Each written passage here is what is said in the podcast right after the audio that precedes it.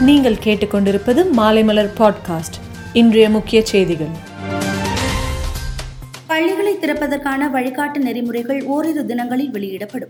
மாணவர்களுக்கு சுழற்சி முறையில் வகுப்புகள் நடத்தப்படும் என்று பள்ளிக்கல்வித்துறை அதிகாரிகளுடன் அமைச்சர் அன்பில் மகேஷ் பொய்யாமொழி ஆலோசனை நடத்திய பின்னர் தெரிவித்தார்.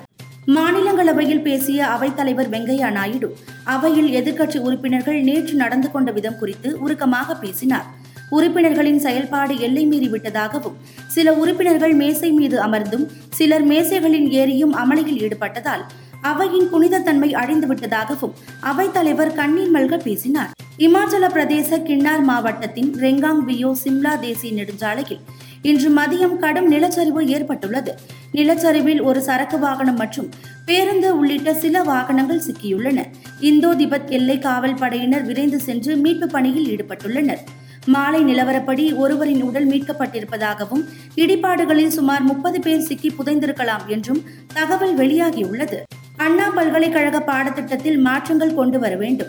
தொழிற்கல்வி மற்றும் சமூக சேவைக்கான மாணவர்களை உருவாக்கும் வகையில் பாடத்திட்டம் அமைய வேண்டும். ஆராய்ச்சிக்கு தேவையான அடிப்படை வசதிகளை சர்வதேச அளவில் உருவாக்க வேண்டும் என்று உயர்கல்வித்துறை அமைச்சர் பொன்முடி கூறியுள்ளார். வளிமண்டல மேலடுக்கு சுழற்சி காரணமாக தமிழகத்தில் நாளை முதல் பதினைந்தாம் தேதி வரை நீலகிரி கோவை தேனி திருப்பூர் தென்காசி திண்டுக்கல் மாவட்டங்கள் வடகடலோர மாவட்டங்கள் மற்றும் புதுவை காரைக்கால் பகுதிகளில் லேசான மழை பெய்யும் என்று வானிலை ஆய்வு மையம் தெரிவித்துள்ளது.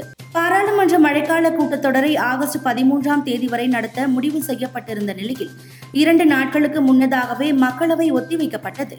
கூட்டத்தொடர் தொடங்கியதில் இருந்தே எதிர்க்கட்சி உறுப்பினர்கள் அமளியில் ஈடுபட்டதால் அவை நடவடிக்கைகள் பெருமளவு முடங்கின. இது பற்றி பேசிய சபாநாயகர் ஓம் பிர்லா இந்த கூட்டத்தொடரில் மக்களவை இருபத்தோரு மணி பதினான்கு நிமிடங்கள் மட்டுமே செயல்பட்டது. இருபத்தி இரண்டு சதவீத பணிகள் மட்டுமே நடைபெற்றுள்ளன என தெரிவித்தார். முதல் தவணையில் ஒரு வகை தடுப்பூசியையும் இரண்டாவது தவணையில் மற்றொரு வகை தடுப்பூசியும் செலுத்தினால் கொரோனாவுக்கு எதிரான எதிர்ப்பாற்றல் அதிகமாக உருவாவதாக கடந்த சில நாட்களுக்கு முன்னர் ஒரு ஆய்வு முடிவை ஐசிஎம்ஆர் வெளியிட்டது.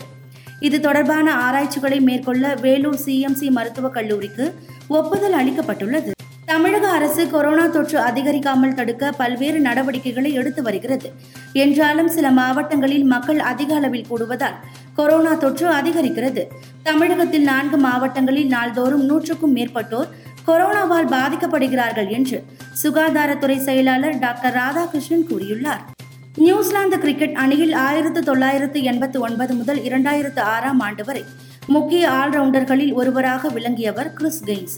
இந்நிலையில் ஆஸ்திரேலியாவுக்கு சென்றிருந்த கிறிஸ் கெய்ன்ஸ் திடீரென மயங்கி விழுந்தார்.